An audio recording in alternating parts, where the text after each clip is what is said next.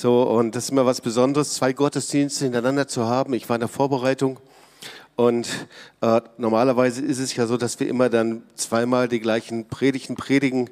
Ich habe gedacht, ach, dann predigen, dann schlafe ich bei meiner einigen Predigt ein. Also mache ich diesmal dass ich zwei Predigten, unterschiedliche Predigten predige.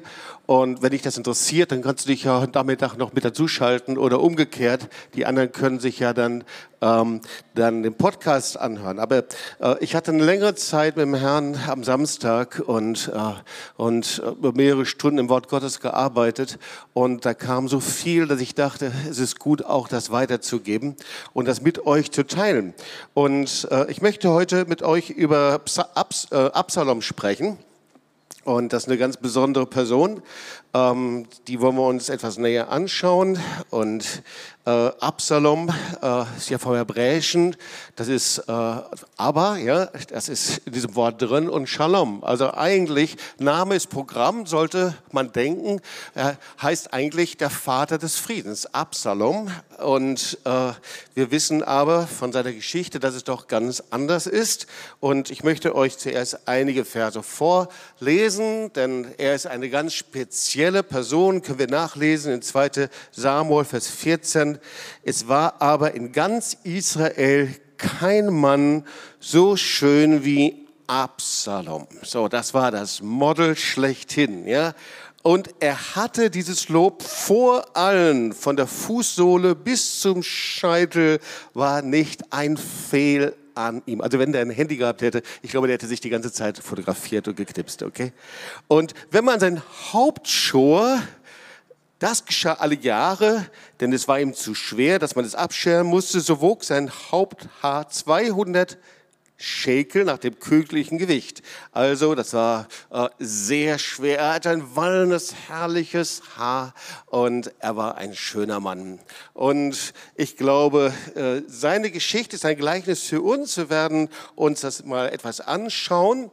Ähm, seine Geschichte ist nicht so schön wie sein Aussehen, denn er wurde vom Erben, er ist ja Sohn Davids, er wurde vom Erben zu einem Feind des Reiches Gottes. Wie kann denn das passieren? Also, er war der Sohn König Davids, ein Erbe der Salbung und um ein Haar hätte er den König David vertrieben. Und er war jemand, der den Verheißungen Gottes und seinem Volk widerstanden hat und wurde zum Feind Gottes und niemand hat es gemerkt. Wie kann das sein?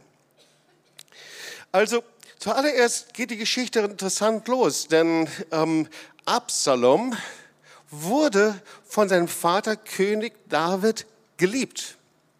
Manche sagen ja, dass die Liebe des Vaters die Voraussetzung ist für eine gesunde Persönlichkeit. Und das stimmt natürlich auch.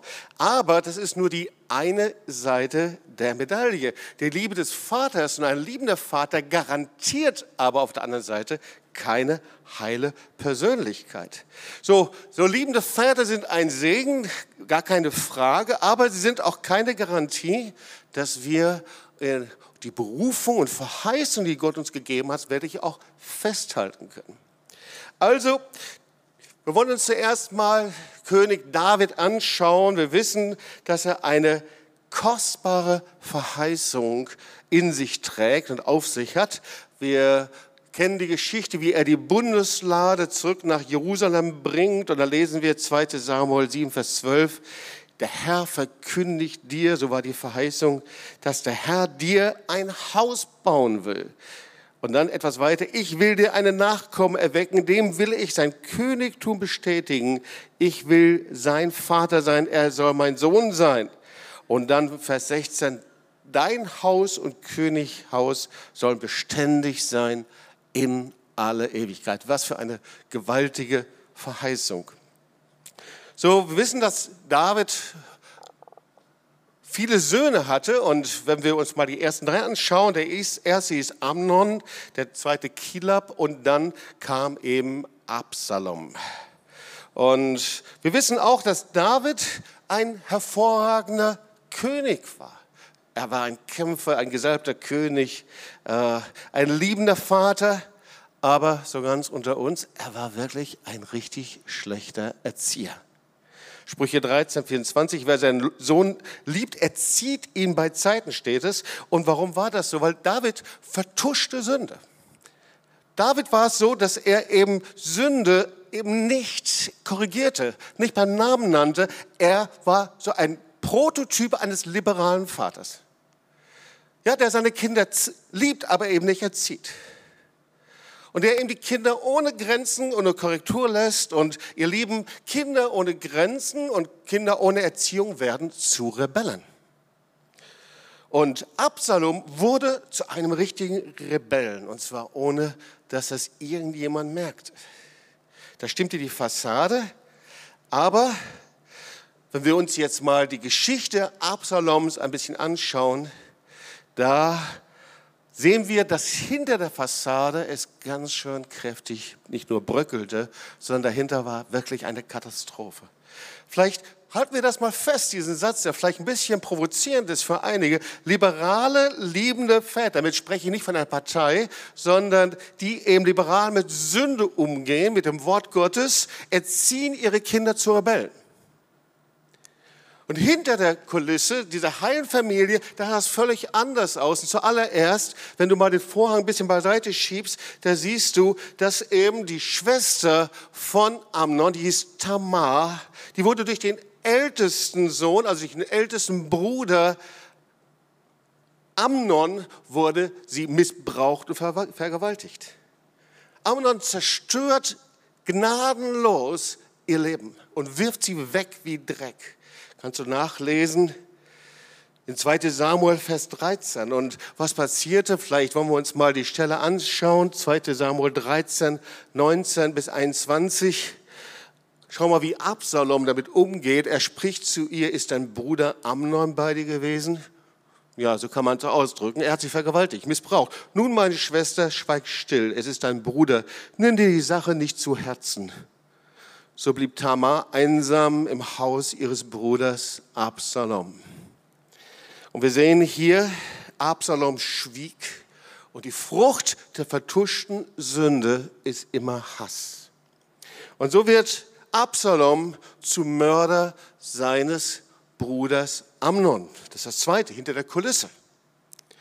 Es fängt ganz klein an. Hass beginnt immer hinter einem verschlossenen Vorhang. Aber irgendwann ist es die Entscheidung, dass ich die Gerechtigkeit selbst in die Hand nehme. Und hier, wir sehen es, David so dachte wohl, Absalom ist zu schwach, ich muss das selbst machen. Die Sprache des Hasses und der Rebellion ist, ich nehme die Gerechtigkeit selber in die Hand. Und was passierte? Absalom lädt seine Brüder zu einer Schafschur ein nach Baal Hassor. Und David sagt ab, er sagt, ich will selber nicht kommen und er ist wirklich beharrlich, Absalom bleibt wirklich dran. Und dann kommen also die Brüder und er lässt seinen Bruder Amnon, weil er so voller Hass ist, lässt er seinen Bruder von Knecht umbringen. Also ein Brudermörder ist er auch noch. Die anderen Brüder fliehen, kommen gerade noch so weg. David hört noch, und denkt, alle seine Söhne sind umgebracht worden. Dann sieht er sie am Horizont, nein, da kommen sie und sie weinen, sind völlig entsetzt, was passiert. Und die ganze Familientragödie sieht so aus, dass Absalom flieht und für drei Jahre geht er nach Geschur. Und dann sehen wir, was weiter passiert nach diesen drei Jahren. Irgendwie Gras drüber wachsen lassen, so denken wir ja oft. Das hilft. Und so war es wohl auch hier bei Absalom. Er dachte, wenn ich da Gras drüber wachsen lasse, was passiert dann? So Kapitel 13, 39. Allmählich fand David sich mit Amnons Tod ab. Und so legte sich auch mit der Zeit sein Zorn gegen Absalom. Ja, was war Absalom für eine Persönlichkeit? Absalom, ich hatte es gerade schon erwähnt und ich hatte es schon vorgelesen, sehen wir in Kapitel 14, 25 und 26. Ja, das war also das Model schlechthin. Ja, ich möchte das nochmal lesen. In Israel gab es keinen Mann, der so schön war wie Absalom, von Kopf bis Fuß vollkommen. Die Leute bewunderten ihn. Ja, da war kein Spiegel, in den ich hineinschauen musste. Da war kein Selfie, den er nicht gemacht hat. Da war nichts, was er sich beobachtet und vor allen Dingen kein Haarschnitt, den er nicht beurteilen konnte. Haare links gelegen, Haare rechts gelegen, Haare lang bis hinten hin. Da kann ich gar nicht mitsprechen. Einmal im Jahr ließ er sich die Haare schneiden, weil sie ihm zu schwer wurden. Sie wogen mehr als zwei Kilogramm. Da konnte er viele Haare spenden. Also er war richtig ein Bild von jemandem, der in sich selbst verliebt war. Und eigentlich, wenn du die Bibelausleger anschaust, dann sagen sie, Absaloms Problem war, er war einfach eitel. Und wenn wir sagen, naja gut, okay, eitel, Kavaliersdelikt, warum denn nicht? Dann ein Blick in Wikipedia sagt einfach mehr, Eitelkeit ist die übertriebene Sorge um die eigene körperliche Schönheit oder die geistige Vollkommenheit und die Attraktivität des eigenen Charakters. Also nochmal ein bisschen anders ausgedrückt, ganz schlicht, niemand sieht und erkennt es eigentlich, wie cool ich bin. Aber eigentlich bin ich der Beste, der Schönste. Aber niemand hat es erkannt. Und ihr Lieben, der Schritt zum Narzissmus ist noch ganz, ganz klein. Weil Narzissmus heißt, dass ich eben nach außen Selbstsicherheit und Stärke ausstrahle und Leute, die so drauf sind, die wollen immer irgendwie bewundert werden. Und es macht mir immer was aus, wenn andere mich nicht so sehen, wie ich denke, dass ich bin. Naja, um die Geschichte hier zusammenzufassen, Joab überredet David, wieder zurück nach Jerusalem zu kommen. Dieser Feldhauptmann Joab, eine interessante Gestalt, der wirklich alles tut und versucht, diese Familie soll sich versöhnen. Aber David lässt ihn zwei Jahre lang nicht in den Palast kommen.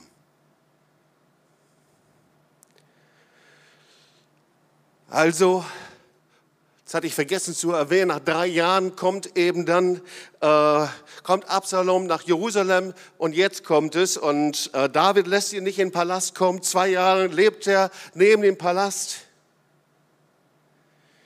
und immer wieder versucht, einen Termin zu bekommen mit David und dann irgendwann mal kurzerhand zündet er einfach das Feld von Joab an. Und natürlich, kam wie es kommen musste, Joab kommt zu ihm hingerannt und will mit Absalom sprechen. Und was hier passiert ist, dass wir auf einmal wieder sehen, wie zum ersten Mal Absalom wieder zusammenkommt mit seinem Vater. Und alle, die Versöhnung lieben und mögen, die sind sehr wahrscheinlich begeistert. Vers 33. Joab berichtet dem König, was Absalom gesagt hat. Er ließ David seinen Sohn zu sich rufen. Absalom kommt herein, verneigt sich, wirft sich vor dem König zu Boden. Und David aber umarmt seinen Sohn und küsst ihn endlich. Jetzt haben wir Versöhnung. Aber ihr Lieben, Versöhnung ohne Buße und ohne Änderung des Lebensstils ist Heuchelei. Wisst ihr, Versöhnung nur nach außen hin, ohne dass ich meinen Lebensstil ändere, ist vollkommen wertlos. Und Demut ohne Zerbrochenheit ist Manipulation. Und das ist das, was wir hier sehen. Hier war eine Demut ohne Zerbrochenheit und wir sehen, wie Absalom David in eine Richtung bringen möchte und wie er mit seiner Demut für seine eigenen Zwecke missbraucht. Also, wir sind jetzt 1433 und ich frage mich, wie ist dann Absalom zum Feind Gottes geworden?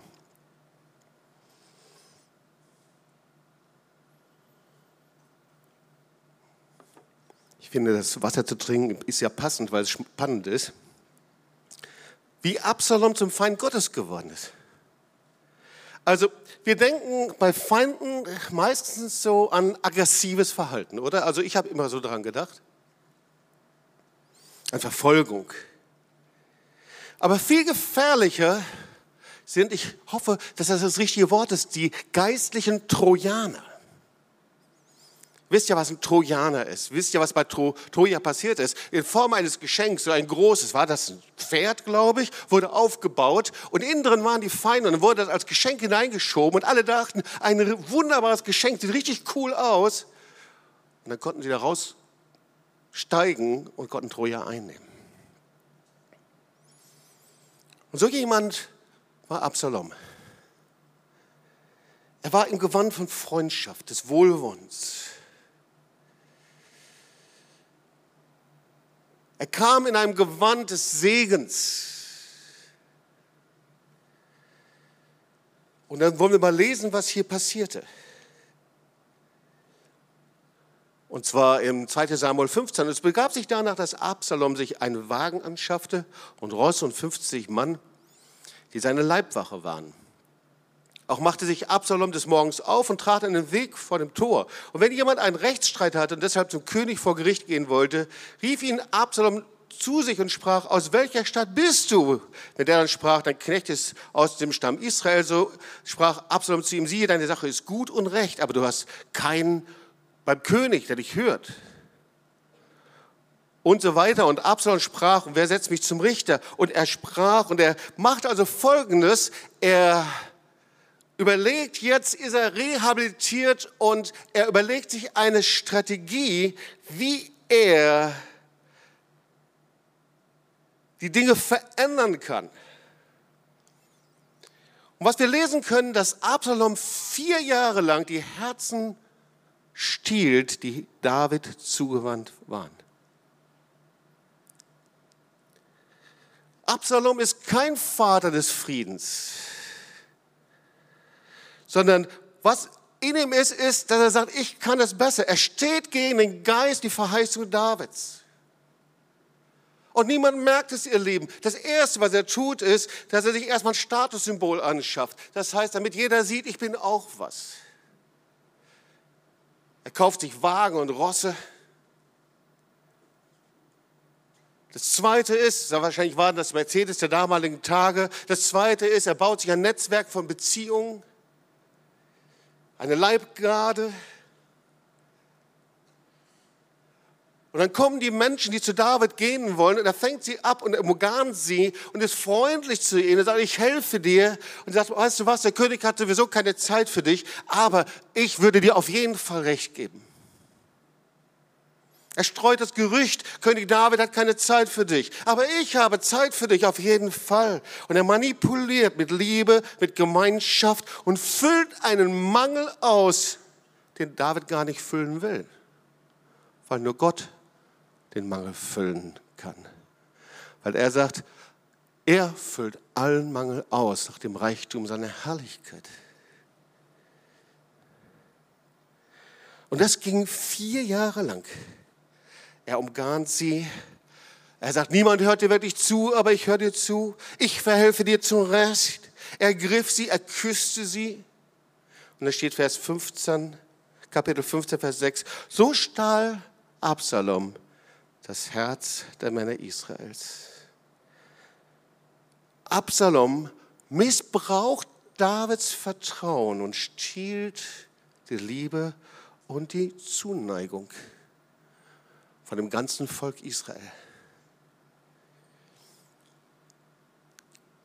Als ich darüber nachdachte, dachte ich, wow, irgendwie, das gibt es heute immer noch. Weil das Wort Gottes ist ja eindeutig. Das sagt, unsere Herzen sollen allein ihm gehören, dem Plan des lebendigen Gottes. Wir dürfen unsere Herzen nur mit dem verbinden, was durch den Geist Gottes entstanden ist, was Geist Gottes pflanzt. Epheser 4, Vers 11.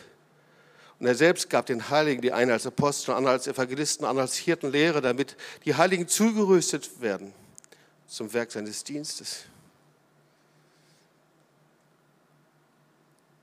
Und ich dachte mir, das ist interessant. Diese Art von Raub gibt es heute immer noch. Vorsicht, wenn Menschen Herzen rauben wollen und gleichzeitig mit ihren Hilfsangeboten etwas pflanzen, was gegen die Pläne Gottes steht. Vorsichtig, wenn Menschen eine größere Rolle spielen als die Pläne Gottes und die Verheißungen.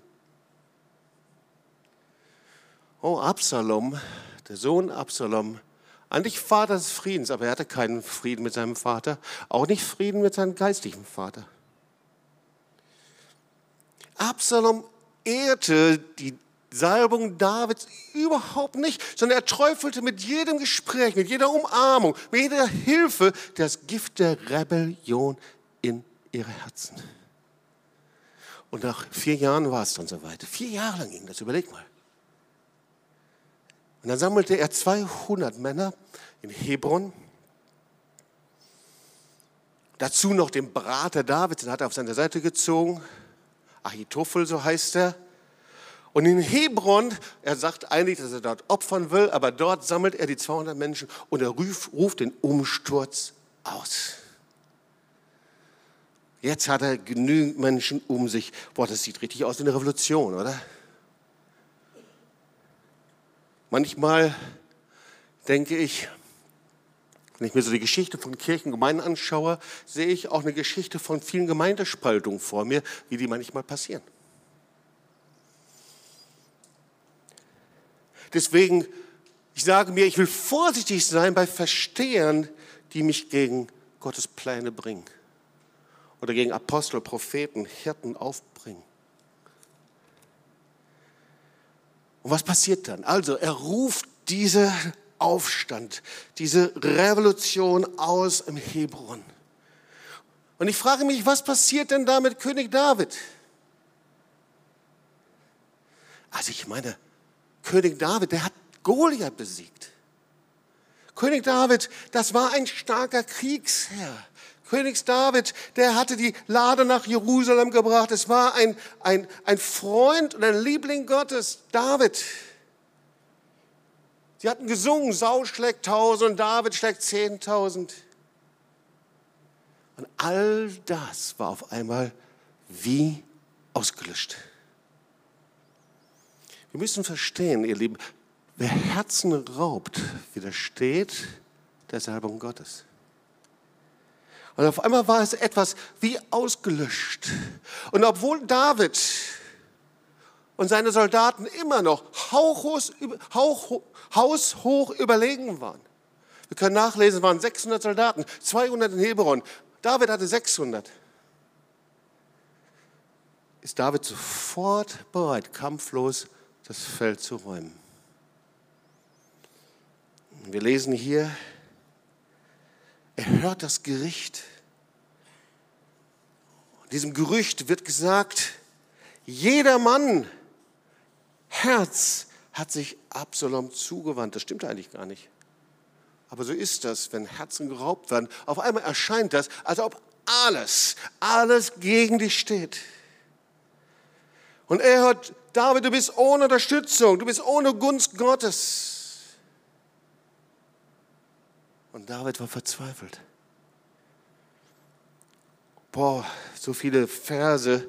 Ich würde am liebsten mit dir da durchgehen. Ich will dir nur zwei, drei Verse vorlesen. David floh mit seiner Familie und allen Anhängern aus der Stadt. Nur zehn seiner Nebenfrauen ließ er zurück, damit der Palast nicht unbeaufsichtigt blieb. Vers 16. Drama. Die Leute von Jerusalem weinten laut, als sie den König und seine Folge fliehen sahen. Und dann befiehlt er, dass die Bundeslade wieder zurück nach Jerusalem gebracht wird. Und Vers 30, David und die Menschen, die mit ihm gegangen waren, stiegen weinend den Ölberg hinauf. Als Zeichen der Trauer hatten sie ihr Gesichter verhüllt und liefen barfuß. Boah. Was ist da passiert? Und David lässt die Frauen zurück und Absalom hat nichts Besseres zu tun, als auf dem Dach des Palastes ein Zelt aufstellen zu lassen und die Frauen öffentlich zu vergewaltigen. Wie ist das Ende der Geschichte?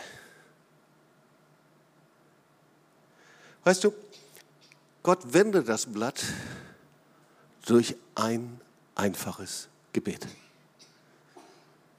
Das finde ich faszinierend. 1 Samuel 15, Vers 31. Irgendwann in seiner Verzweiflung, da betet David nur ein Gebet. Herr, verneble ihren Geist, dass sie den Rat Ahitophels für Unsinn halten. Und genauso passiert es.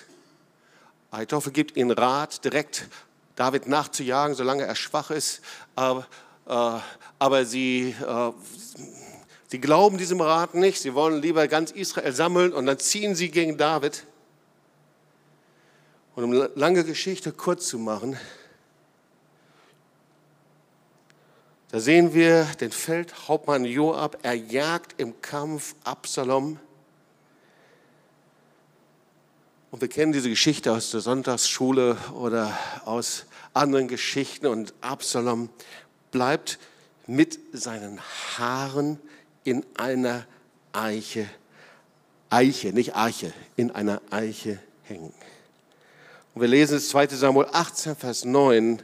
Und er schwebte zwischen Himmel und Erde. Und da sind also Absalom und seine Haare, seine Eitelkeit seine Selbstverliebtheit. Alles hängt da. Er verfängt sich. Da sind seine Haare, die sind ein Zeichen dafür, dass er bewundert werden will. Er, der sich selbst zum Berufenen ernannt hat.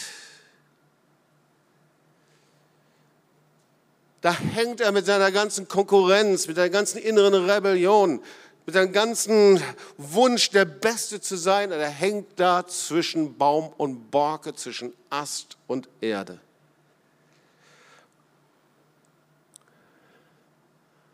Und die ganze Situation wird zu einem Ort des Gerichts. Wir wissen, was passiert. Der Feldhauptmann Joab kommt, tötet ihn mit drei, mit drei Stichen, begräbt ihn an einem Ort, an dem schon ein Denkmal stand. Wisst ihr das? Weil Absalom hatte vorher schon sich ein Denkmal errichtet. Das war genau seine Haltung. Er wollte einfach sein eigenes Denkmal errichten. Er wollte selber gesehen werden. Und genau dort, wo er schon sein eigenes Denkmal errichtet hatte, da wird er begraben. Und eigentlich könnte man denken, boah, das ist doch eigentlich ein schönes Ende von so einer Geschichte, Happy End.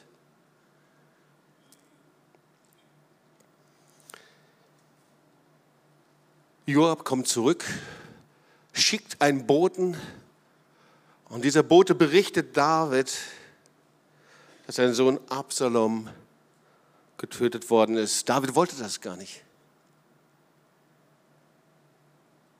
Aber David liebte seinen Sohn. Und wir können hier sehen, dass er beinahe alles verloren hätte, jetzt noch, immer noch. Eigentlich war die Schlacht schon vorbei, der Kampf war zu Ende und wiederum hätte er beinahe alles verloren. Denn er liebte Absalom mehr als Gottes Gebot und als sein Wort. Und wir wollen das auch noch mal lesen, denn das steht in 2 Samuel 19. Er hört also, vielleicht lese ich ab Vers 32, und wie geht es meinen Sohn, fragt David auch ihn. Ihm ist doch hoffentlich nicht zugestoßen. Der Sklave antwortet, so wie ihm möge es allen deinen Feinden ergehen, allen, die sich gegen dich auflehnen und dir schaden wollen. Diese Worte gaben David einen Stich ins Herz. Er stieg hinauf ins Turnzimmer des Stadttors und weinte. Da beklagte er ununterbrochen, mein Sohn Absalom, mein Sohn, mein Sohn, ach Absalom, wäre ich doch an deiner Stelle gestorben, ach Absalom, mein Sohn. Hör zu. Absalom hatte seine Tochter vergewaltigt. Absalom hatte seinen Sohn ermordet. Absalom hätte ihm beinahe seinen Thron, seine Verheißung geraubt. Absalom hat die Frauen auf dem Dach des Palastes vergewaltigt. Und hier ist Absalom, mein Sohn, mein Sohn, ach Absalom, wäre ich doch an deiner Stelle gestorben.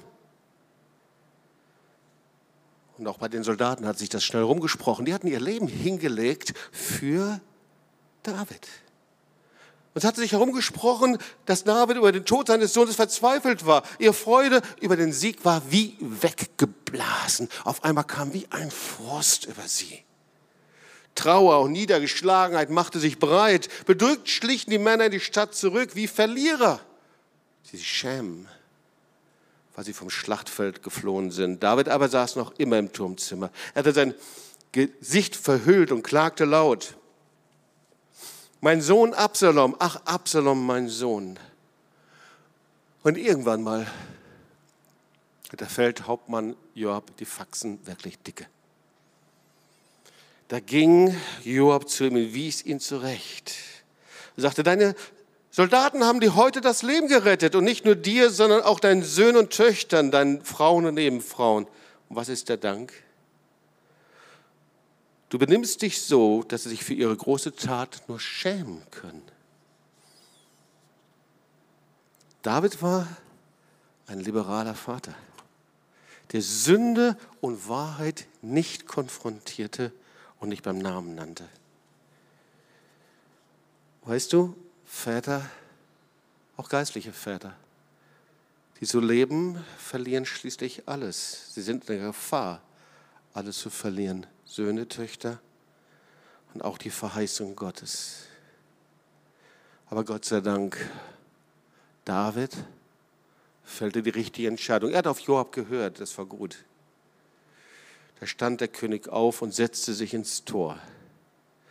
Er kehrte zurück nach Jerusalem und er versöhnte sich mit den Stämmen Israels und mit seinen Verfolgern.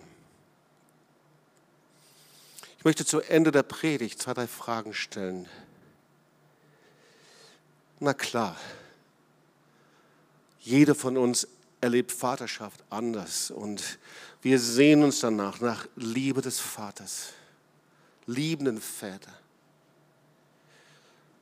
Und jeder, der eine Familie hat, will ein liebender Vater sein, ist doch klar. Aber willst du auch Erziehung? Willst du Anleitung? Willst du wirklich über die Wahrheit sprechen und die Wahrheit der Sünde? Willst du das wirklich hören und wissen?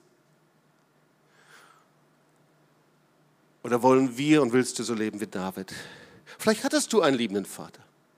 Aber vielleicht hattest du auch einen liberalen Vater. Und ich beschuldige da niemanden, weil jeder hat unterschiedliche Prägungen. Aber eben doch. Vielleicht sogar aus der ganzen Zeit des Nationalsozialismus, weil Väter eben dann schlagende Väter, autoritäre Väter erlebt haben oder was weiß ich. Aber auf jeden Fall, jetzt ist das Pendel andersrum. Auf einmal jetzt ein liberaler Vater und in dir werden Rebellionen. Selbstüberhebung, Eitelkeit vielleicht sogar gezüchtet. Vergleicht sich mit anderen. Was ist besser? Wer ist schlauer? Wer ist attraktiver?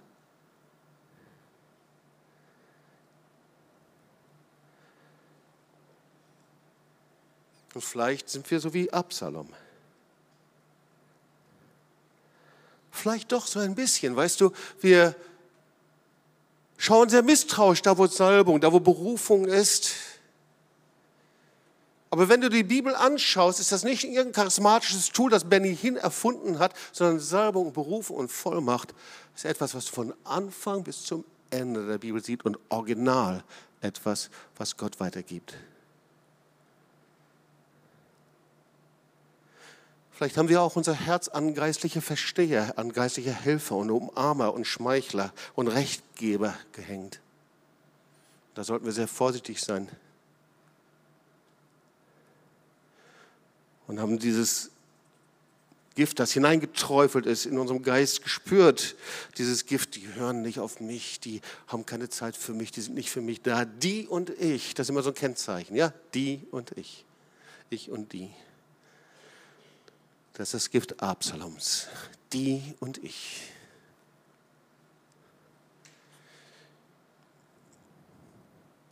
Absalom und die Geschichte Absaloms, die warnt uns vor einem Leben, hinter einer Fassade.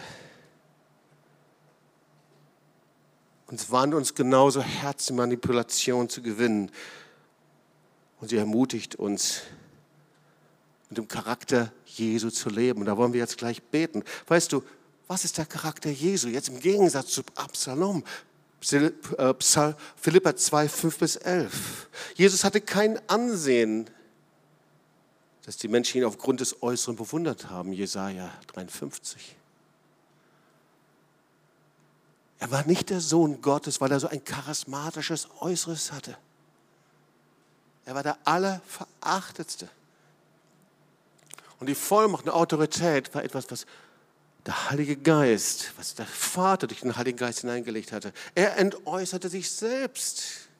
Er hielt eben nicht an Macht und Power und Autorität fest, sondern anstatt eben das an sich zu reißen, erniedrigte er sich selbst und war gehorsam bis zum Tod. Er nahm Knechtsgestalt an. Und auch da, wo er mit dem Vater gerungen hat und nicht verstanden hat, hat er Ja gesagt zu seinen Wegen. Ihr Lieben, komm, lasst uns aufstehen und wir wollen zusammen beten.